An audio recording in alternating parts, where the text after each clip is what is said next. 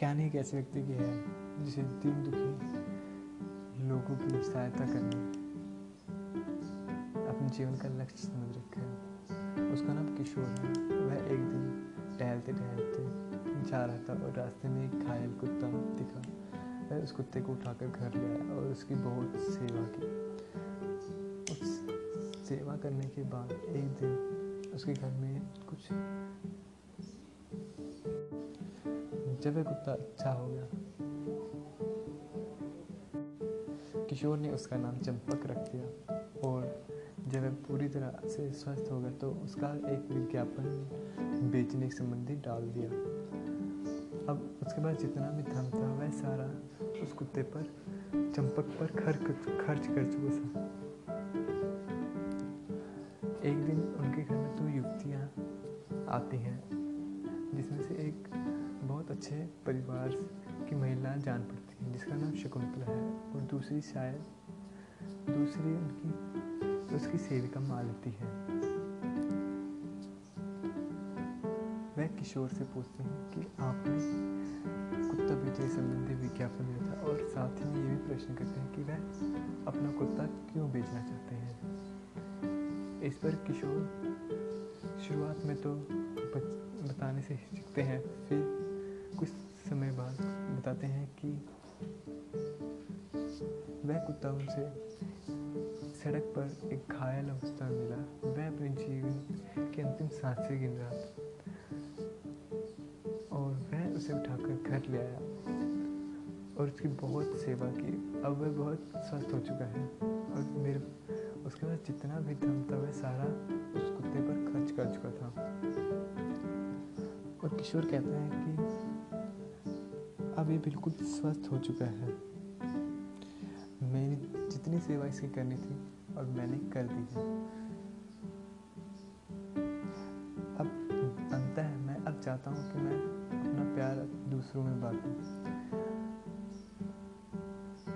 और किसी दूसरे दुखी की खोज करने में लग जाऊँ, ताकि मैं उसकी सेवा कर सकूँ। परंतु मेरे पास पर्याप्त मात्रा में धन नहीं है।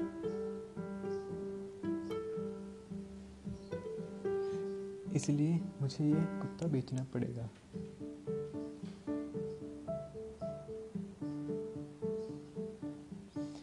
किशोर शकुंतला में चंपक का मूल्य तो सौ रुपये तय होता है।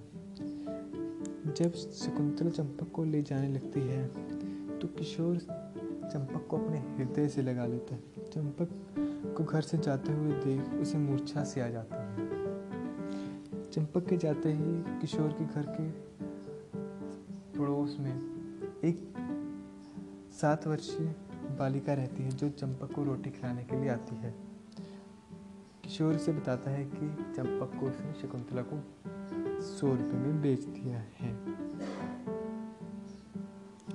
ललिता किशोर को चंपक को वापस लाने के लिए कहती है, किशोर बाहर जाने के लिए कपड़े पहनता ही है कि उसके घर के बाहर एक स्वर सुनाई देता है, जो कि भूखा व्यक्ति, बूढ़ा व्यक्ति रोटी माँगता है।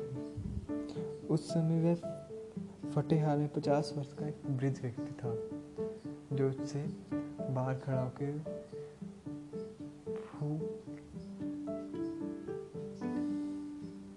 जो उस समय बाहर खड़ा करके उससे रोटी माँगता है। बूढ़ा किशोर को बताता है कि वह चार पाँच दिनों से भूखा है। उसने अन्य का एक टुकड़ा भी नहीं खाया है। और साथ में वह लंगड़ा भी है। इसलिए लोग उसकी नकल उतारते हैं, उसे चिढ़ाते हैं, उसे गालियाँ देते हैं और कोई भी उसकी मदद नहीं करता। किशोर से कहता है कि उसके पास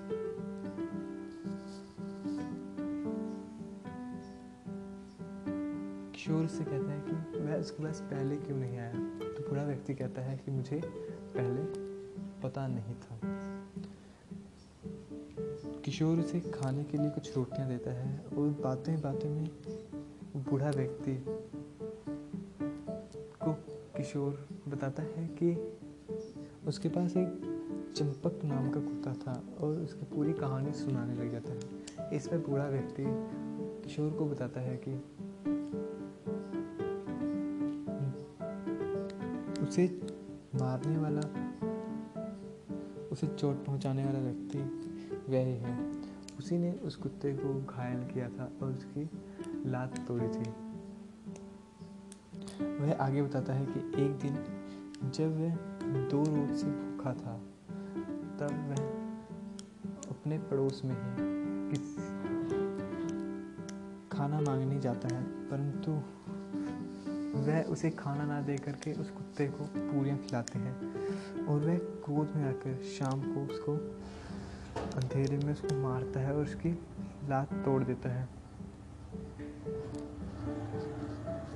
बाद में उस बूढ़े व्यक्ति ने बताया कि उस वक्त कुछ समय पश्चात उसको बहुत पश्चाताप हुआ कि उसने उस कुत्ते को क्यों मारा। परंतु वह अपने अपराध को मानता है कि उसने बहुत बड़ी गलती की थी। इसमें उस कुत्ते का कोई दोष नहीं था। और जिस लकड़ी से उसने मारा था, वही लकड़ी उस बूढ़े व्यक्ति के आके पैरों में लग जाती है, जिससे वह घायल रहता है और लंगड़ा के चलने लग जाता है।